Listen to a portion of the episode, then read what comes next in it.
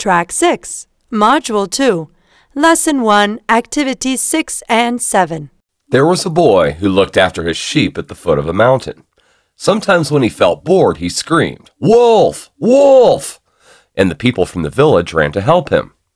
This made the boy laugh so much that a few days after that he tried the same trick, and again the villagers came to his help.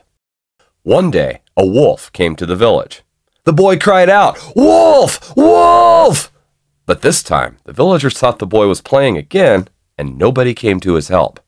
So the wolf ate the boy. Moral? Nobody believes a liar, even when telling the truth.